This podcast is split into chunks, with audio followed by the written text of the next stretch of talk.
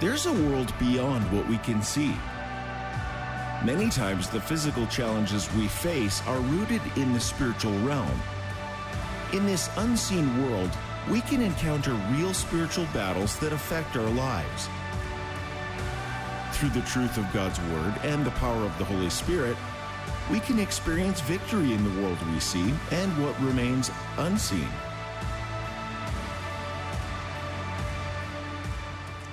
All right, well, good morning, everybody. Welcome to church. I want to welcome all of our campuses right now. I want to welcome our South Shore campus, our Gulf Coast campus, those of you watching online and Facebook Live, and I also want to welcome those of you at the Orleans Justice Center and St. Tammany Parish Jail. So, all of us together, why don't we, and all those of you, of course, at Little Creek campus, why don't we welcome one another right now as we celebrate being together on Father's Day? So excited. So glad that all of you are with us. So, obviously, today is Father's Day, a very special day for all of us. And Pastor Steve is actually at our Baton Rouge campus this morning speaking live, and he wanted to give us a special gift by providing to us a very special person to all of us, and that is Pastor Jacob Aranza, who is uh, the, uh, that's right, give it up for Pastor Jacob. Pastor Jacob, a man that almost needs no, no introduction unless you're new here. He is uh, Uh, is, is Pastor Steve's pastor and has been a real spiritual father to him. He serves on our board here at Church of the King. He is the senior pastor of our Savior's Church in the Lafayette area, a church of about 10,000 people across Acadiana. Just a phenomenal man and a tremendous blessing to our church in so many ways. So I'm going to ask all of you at Little Creek right now, why don't you stand to your feet right now? And I want everybody in here to give your best welcome to Pastor Jacob Aranza. Wow. Hey. Y'all are making me feel like a great father today. Stay standing because we want to pray for your pastor, Pastor Steve and Jennifer. Aren't you grateful for the gift that God's given you and Pastor Steve and Jen? And we want to pray for them. They're at the Baton Rouge campus today. And I, I just want to say this from the beginning. Uh, Pastor Steve and I have walked together for 25 years began many years ago in youth ministry, and then we've walked together. We planted our church uh, tw- just over 20 years ago. One year later, he was with us on the front row when we started, he and Jen. One year later, we were here as they planted Church of the King with Dr. Greg Muley and the Bible study that he had there and his family. And it's amazing what God has done. And I want you to know this one of the greatest privileges of my entire life is to be a pastor to your pastor and a spiritual father to him. You are very, very, very blessed. Let's pray for Pastor Steve. Father, we thank you for Pastor Steve. We thank you for he and Jen and the gift of God that they are, not only to Mandeville, but all of our entire state. We pray that you would bless them today, that the word of God would be mighty in him. And that, Lord, as he preaches there in Baton Rouge, that you would begin to multiply many times over there exactly what you've done here. We thank you for the amazing fathers that are here today, but we bless you for the father you've given this house, Pastor Steve Robinson. In Jesus' name, and everybody that loves your pastor, give a good clap and a shout to the Lord. You may be seated. Well, Pastor Steve told me that I have to do this. So I gotta I have to I have to do this. And I am his pastor, but he tells me what to do. How many of you got kids like that? Good. Then you know how exactly how I feel. Uh, I, I have six children, five boys and, and one daughter. Uh, and obviously, you know, when you have a lot of children, you have a lot of different personalities. How many of you know all you need is two children to disprove evolution? How many of you know that? Raised in the same house, ate the same chicken fricassee, crawfish, etouffee, and they grow up and are totally, absolutely 100% different. How many of you know that? Raise your hand. Okay, eh, eh, I, I, don't, I don't know how that happened, but all you need is two children to disprove evolution 100%. But Pastor Steve insisted that I tell you a little bit about my story because it gives you a background to the message I want to share with fathers today in everyone who actually had a father. How many of you know it's a proven fact that if your mother and father don't have any children, neither will you? Through graduates of Hammond High School are going, hey. So um, I was raised in the black ghetto of Houston, Texas until I was nine years old. When I found out I wasn't black, I moved from the black ghetto to the Mexican ghetto. that, that, that's a true story. We moved right in the heart of integration. How many remember integration? Integration was going to solve all the schools' problems by taking kids from the low class black schools to the high class white schools so they could get an equal education. Well, the only problem was Mexicans were not considered to be Mexicans, they were considered to be white because the Supreme Court said whoever wasn't black was white. It's true. Matter of fact, on my birth certificate, it says that I'm white. Later on, I found out I was a Mexican. Not long after that, I found out I was a Chicano. Then, not long after that, I found out I was a Latino. And about 10 years ago, I found out I was a Hispanic. So pray for me while I find myself. that, that's not bad. I married a Cajun girl, a Baudouin. She looked at me and she said, Okay, if you're Hispanic, am I a Hispanic? I said, No, baby. We created our whole new race of people. When you have five sons and one daughter, we are now the president of the Mexicoon fan club. That's what happens when you cross a Cajun and a Mexican. Well, the reason why today's message means so much to me is because in the process of all that I just explained to you are the background details of my family. My father was married five times. The woman who married my mother had been married two times. The third one had been married two times. One had been married three times. And then he finally, I married him. I performed the last ceremony when he was 73. He married a white lawyer from Houston that had never been married, and I knew he couldn't get away from her.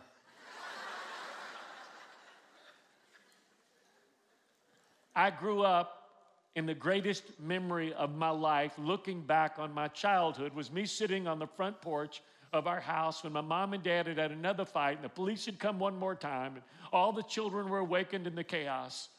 Sitting on the front porch the next morning, nine or 10 years old, saying to myself, I don't know how, but one day my children aren't going to go through this hell.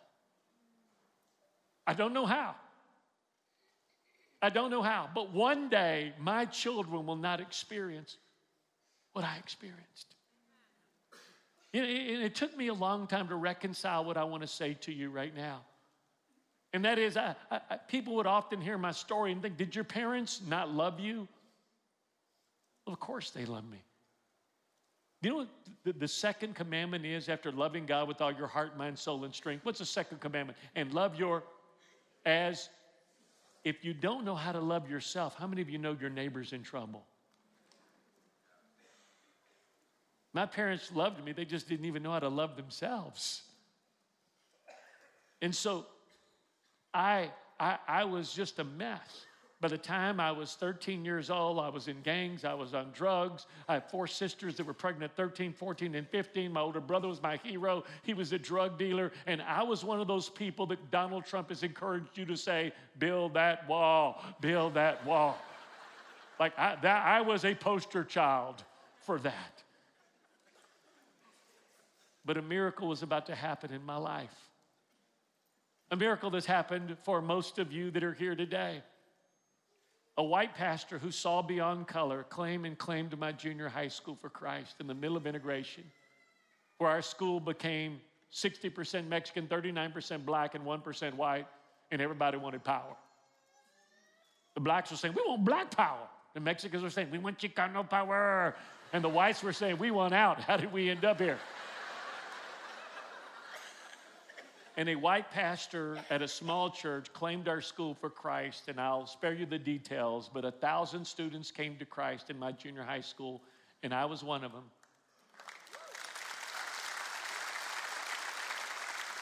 And he took me in and he raised me like his own son for the next 10 years. And as I pulled up in the church parking lot, I called him like I do every Father's Day said, Thank you for being a father to the fatherless. You see, Jesus saved my soul, but the church of Jesus saved my life. Today, I've got the privilege of answering the very prayer that I prayed as a nine year old child. with sons who are pastors, with a wife who, when you look at her and look at me, you will know she has sight problems and must have been slain in the spirit when she said, I do.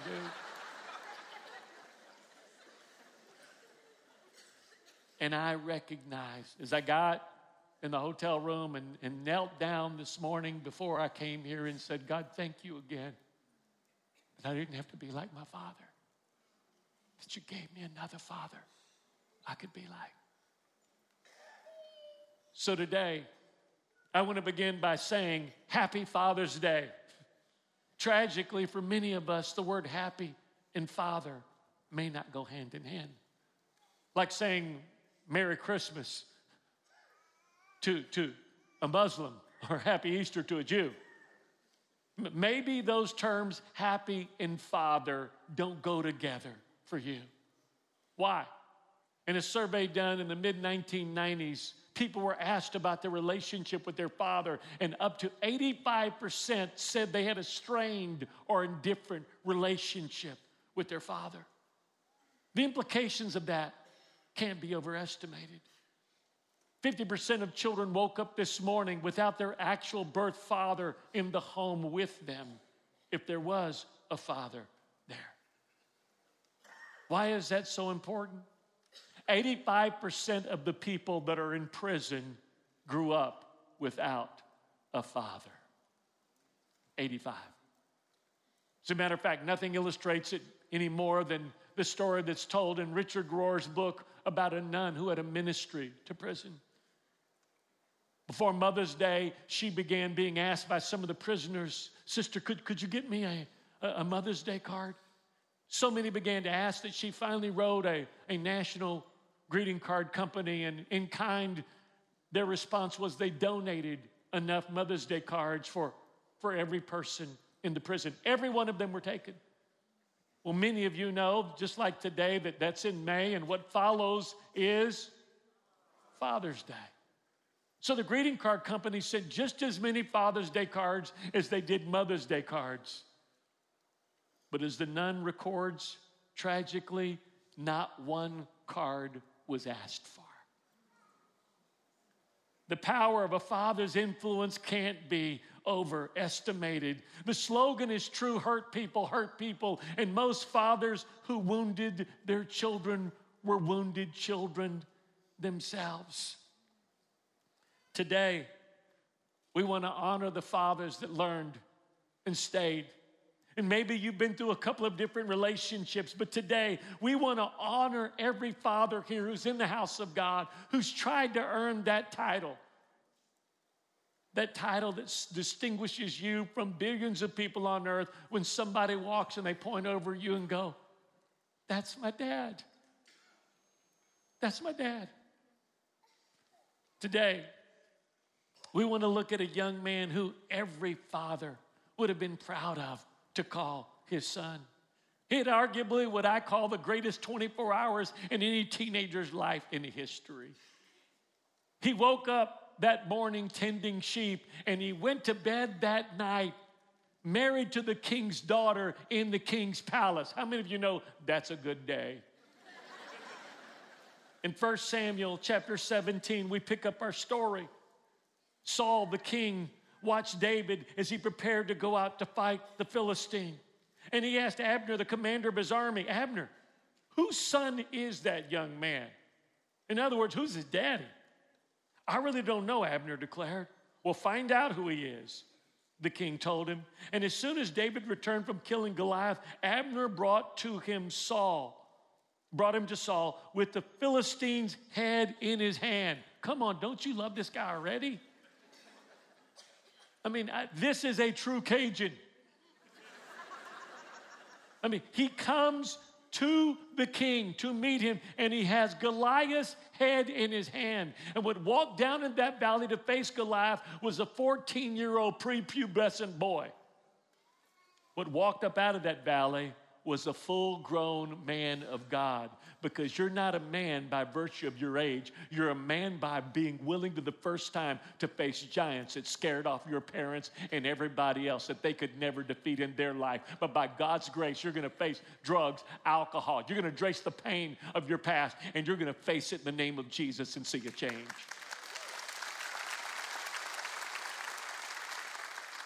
Why did David go to battle? For those of you who know the story, his father simply sent him there to bring food to his brothers, and he happened upon Goliath calling out all of God's people. And he was the only one that was willing to step up. In other words, he was simply a messenger from his father when all of his life fortuitously unfolded before him. So let me say to you do you know that you're message from your father? Every man and woman here is a message from your father. I believe that it, as, a, as a male, for sure, every one of us is one of three things. Number one, you are of a son of your earthly father. If I never embrace sonship, it will be difficult for me to embrace fatherhood. One is the seed, the other is the tree. Your father gave you your name, your size, your looks, your personality. If you deny him, you deny part of yourself. I can hear what you're saying, but Pastor, you, you, hey, you, you don't know my daddy. You don't know how I grew up. Can I tell you this? I don't. But it's not about how you grew up, it's now about how you choose to grow up.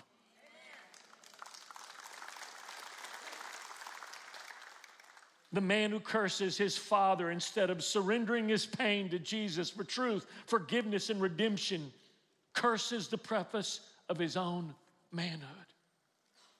I'm reminded of a story of, a, of one of the most prominent lawyers in our state. Many years ago, 25 years ago, I got pulled into his divorce. I, I, didn't plan it. I just began ministering to him, and before I knew it, I was testifying in Baton Rouge. I was escorting him as he would go for visitation. The day I went for him to go to Baton Rouge to pick up his daughter, and she was screaming from the house, I'm not going, I'm not going. The police were coming. It, it was just, it was as, as all divorce is. As a matter of fact, any of you know there's nobody that hates divorce more than anyone that's experienced one. And I remember his son, who was the spitting image of his father. He was the youngest boy, and, and the, the, the mom in the divorce chose to do everything she could to divide the children from the father and to sow things into their heart to where there would be no relationship. The youngest son got the worst of it. It became so bad that he even chose to change his last name from his father's last name to his mother's last name. He was a great athlete, like his father, who played football at LSU. And he was on a state championship basketball team that was on a run in Baton Rouge. And his father went for the championship game. His son left message through other relatives if my dad comes to the game, I'm not playing on the court. I'll walk off if I see him. So his father went with thousands of people and he stood back in the back, hiding, watching the game as his son became a key part of the victory. At the end of the victory, he ran to the court, sprinted as quickly as he could, only to see his son run away. He changed his name. He was an athlete like his dad, and he later followed in the same profession as his dad to become an expert, just like his father. You see, whether we accept it or not, regardless of where we come from, there is something inside of us that is always going to be a reflection of our Father. The Bible says in Ephesians 6 2, something that sometimes people find hard to do. I want you to read it with me out loud. Honor, come on, say it with me one more time. Honor your Father. You say, Pastor, you, have already told me about your relationship with your father and his life. what do you honor with him? Can, can I tell you, I called him yesterday before the six o'clock service, and you know what I told him I honored about him? You are very persuasive and influential. Anybody that could get five women to marry you? Come on, that man got some sway. He's got what is called some swag. I mean, he got something going on.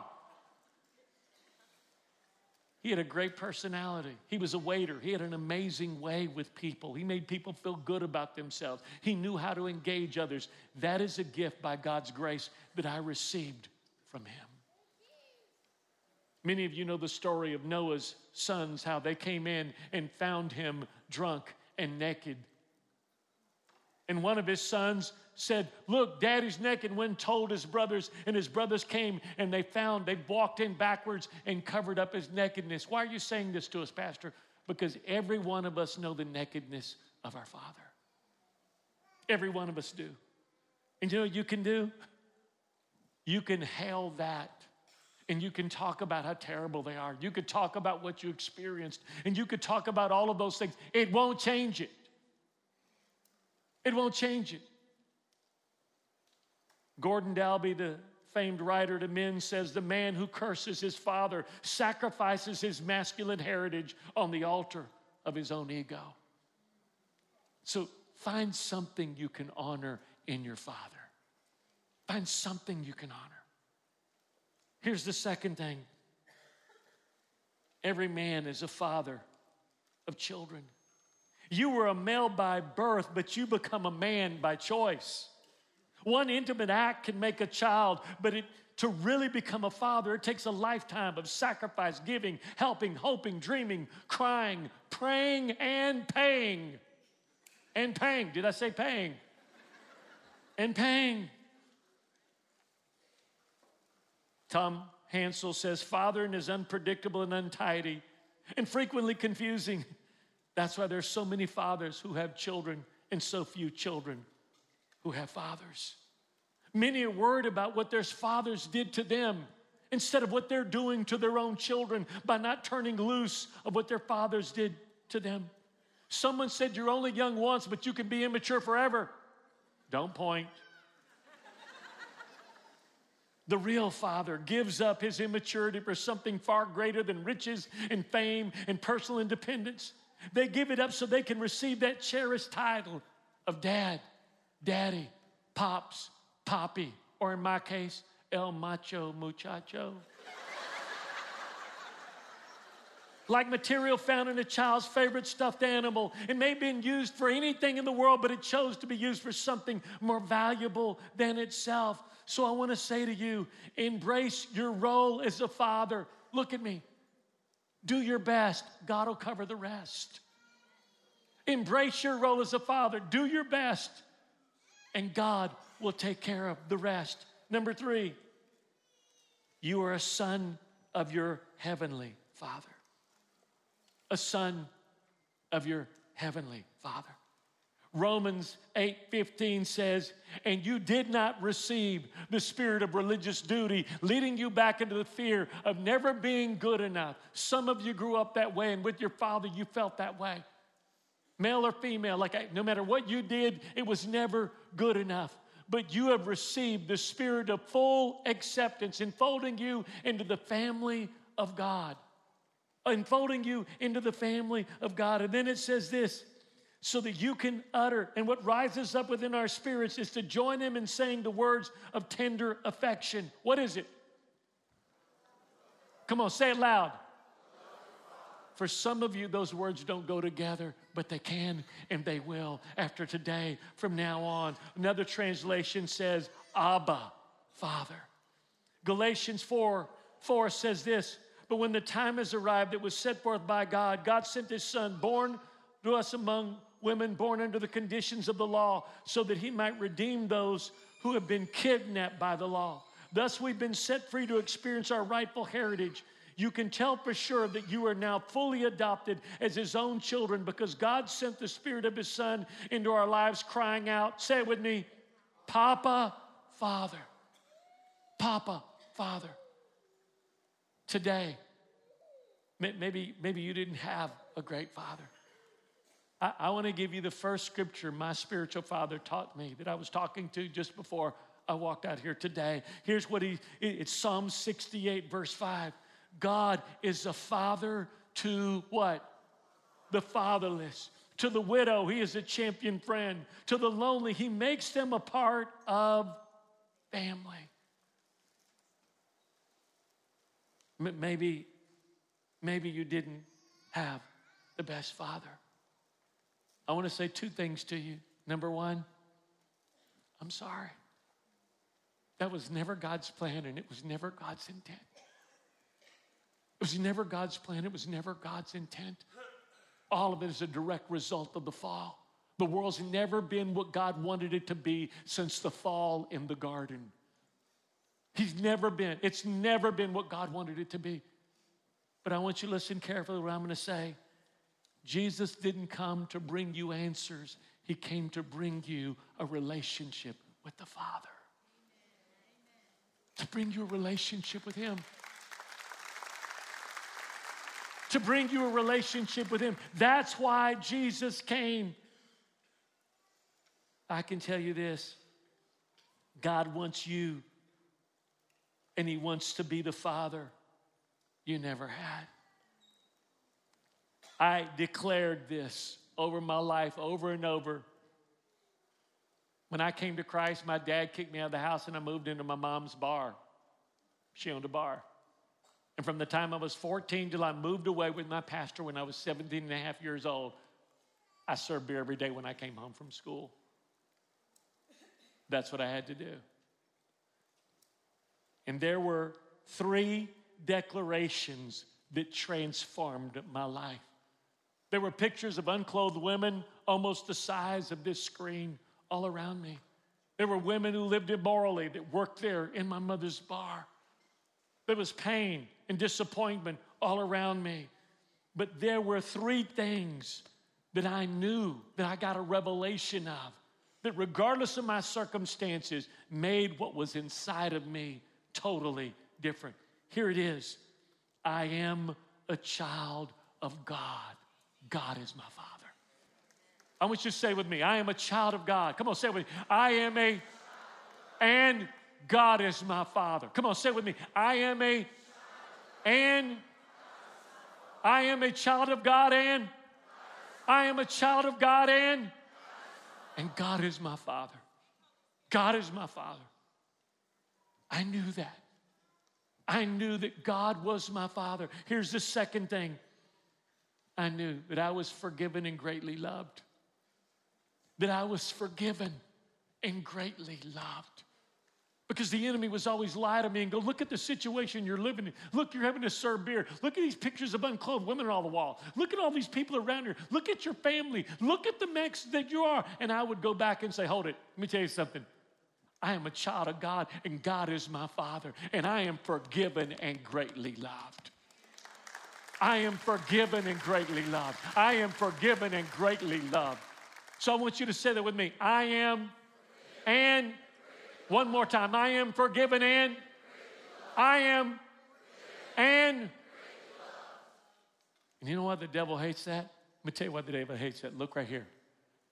Because there's only one living being that can never be forgiven. And do you know who it is? He lost his position as an angel being close to the Father. He lost his relationship with the Father, and he wants you to use yours as well.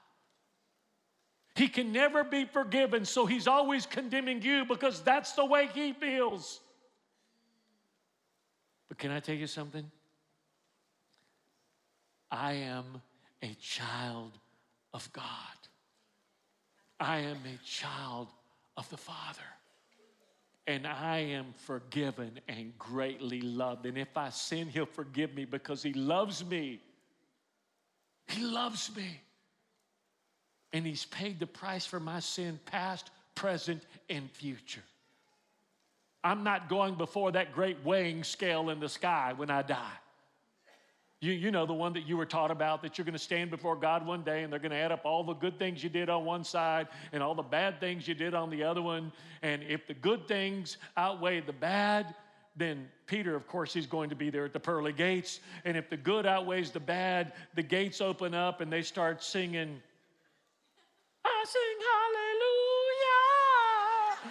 Okay, and then everybody goes, yeah. Okay, If you went on the day where you didn't go to church that week and you didn't read your Bible and you got mad and you flipped somebody off in road rage and realized it was somebody from Church of the King, and, and then and, and you did you had a bad day and you did things you shouldn't have done and said things you shouldn't have said, then you're going to stand before St. Peter and that's all going to be added up. And all of a sudden it's going to go down like this and a trap door is going to open up and Queen's going to start singing, Another one bites the dust. Ha, ha, ha.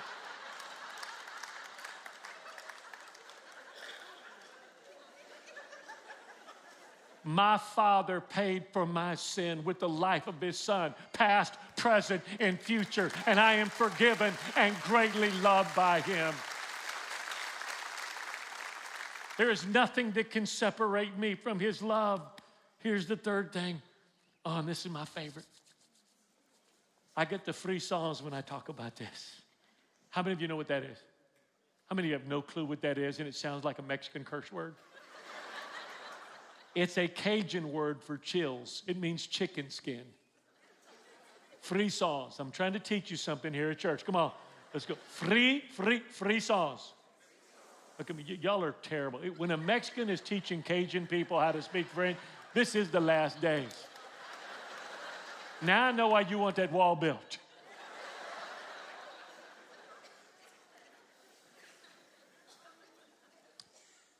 Second Corinthians 5 21 says this, and he made him who knew no sin to be sin for us that we might become the righteousness of God in him. But let me explain it for you. The cross is the place where Jesus went to lay down his righteousness to pick up our sin so we could go to that same cross and lay down our sin and pick up his righteousness. Let, let me say it better for you. Are you ready? Oh, this is so good.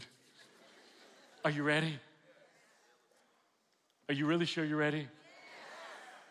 Okay, because I, I, know now that you are a child of God and God is your Father. Come on, I am a. And, and number two, I am forgiven and, one more time, I am, and, here's the best one. Here's the best one. It does get better. Jesus was God, was he not? Okay. Could God sin? No, there's two things God can't do. He can't lie and he can't sin. He'd violate his nature and character. So, could Jesus sin? Okay, no. No. Let me try one more time. Could Jesus sin? So, in order for Jesus to take upon himself the sin of the world, God had to make him to be sin. So Jesus could not, so God had to make him to be sin. Now, can you live righteous? can you live righteously and never sin your whole life from this day forward? So you know what God had to do?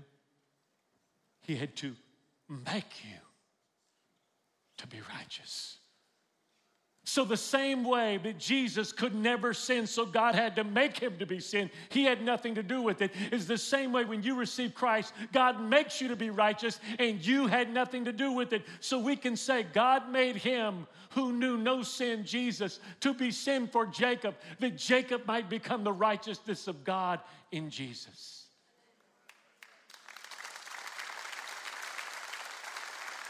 So we're going to end with our three affirmations and one little story that you'll love. Here's the first one. Come on with me. I am a child of God. Come on, let's say it. God is my God is my Here's the second one. I am forgiven and greatly loved. Come on, I am and one more time. I am and now, I, let me just stop because I see some of y'all here.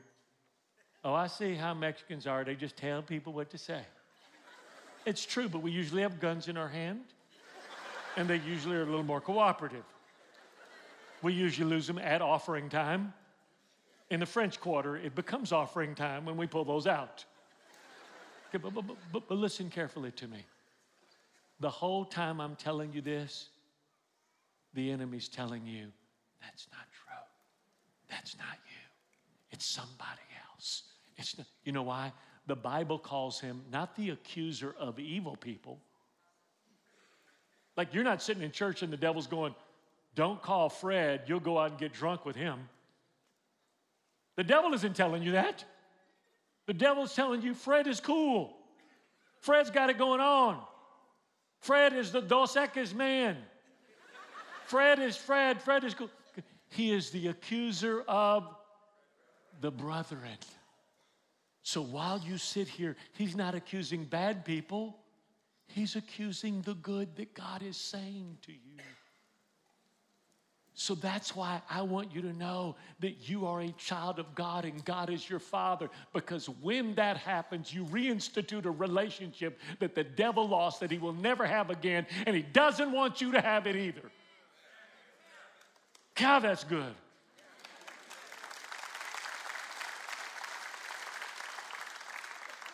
Second, I am forgiven in great love. Come on, I am. And third, I am the righteousness of God in Christ. Come on, I am the. One more time, tell the devil, I am the. I didn't say tell your friend, I said tell the devil, I am the. So you wonder, Pastor Jacob, how did you get from your mama's bar, the only child in your family to graduate from high school? How, how, how did you get from there to here? I'll tell you how. Taking that book right here and walking up in my mom my mama's parking lot of her bar going i am a born again child of god. God is my father. I am forgiven and greatly loved. I am the righteousness of god in christ i am a born again child of god and god is my father I am forgiven and greatly loved. I am the righteousness of God in Christ. And one day, what was inside of me began to change everything that was outside of me. That's how. Last story, and then we'll close. I have a, a friend that I met during the height of Promise Keepers. How many of you remember Promise Keepers?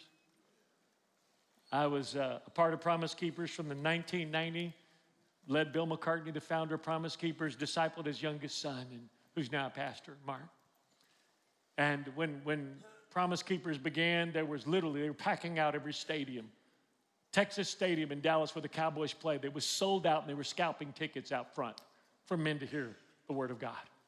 All men. And so when that happened, there was a pastor who actually was behind it all. It was Bill McCartney's pastor. His name was James Ryle. Each week at Promise Keeper rallies, I got a chance to hear James share his story, and here's his personal story that he shared.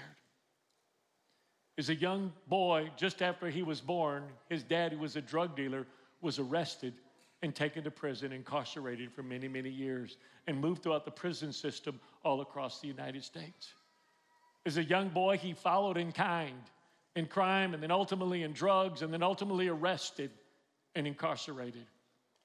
While incarcerated, he had an encounter with God and was radically transformed. Began to consume the Word of God, follow the call of God into ministry. And when he got out of prison, he moved to Boulder, Colorado, and started a vineyard church. That's where Bill McCartney went to church. And that's how the vision of Promise Keepers began, right there in that church. One day he got a strange phone call several years into his pastorate from his secretary, and she said, Pastor, she said, there's a man, man that's called, and, and he said he's your daddy. And he would like to talk to you, and he left a number. James immediately called, and his father answered and said, Hello, James? He said, Yes. He said, I'm your father. He said, Where have you been? He said, Well, I've been incarcerated for over 25 years. He said, I'm, I would like to come see you next week. Can you do that? And he said, Sure. So, so he had a week to think about his father coming, who he'd never seen and never talked to outside of that one phone call. And he started thinking, What are we going to talk about? Like, like what, what, what are we going to talk about? So the only thing they had in common was prison. And so when they came and met the next week, they began to discuss, after small talk, prison. Well, where were you stationed? Where did you put? Where they put you? Where were you locked up here? What cell were you in here? What? And they discovered that at two different times they were both in Leavenworth prison. And he looked at his father and he said, Well, when were you there? He said, Well, I was there in such and such a year. And he said, My job was I'm a mason. So what I did is I helped build cinder block prison cells. As they further discussed what went on, Pastor James discovered that his father built the prison that he was incarcerated in. Pastor Steve and I have a friend from Dallas, Texas. His name is Joe Martin. Joe was the senior class president at Ole Miss, most popular kid on the campus. He lights up a room even to this day. Joe got radically converted his senior year. And though he was going to go into business and become a lawyer, God totally rearranged his life. And instead, he went into ministry and began being equipped for ministry. And when he got ready to begin pastoring, he'd been raised on a rural farm in Texas. On that farm was a huge oak tree at the front of the farm. And when he got the building they were going to renovate, his father chopped down that tree and he made wood out of it. And with that wood, he built the platform that Joe Martin stands on this morning to preach the gospel and the pulpit that he stands behind. One man built the prison cell his son was incarcerated in. The other one built the platform that his son stands on to this day. You can clap.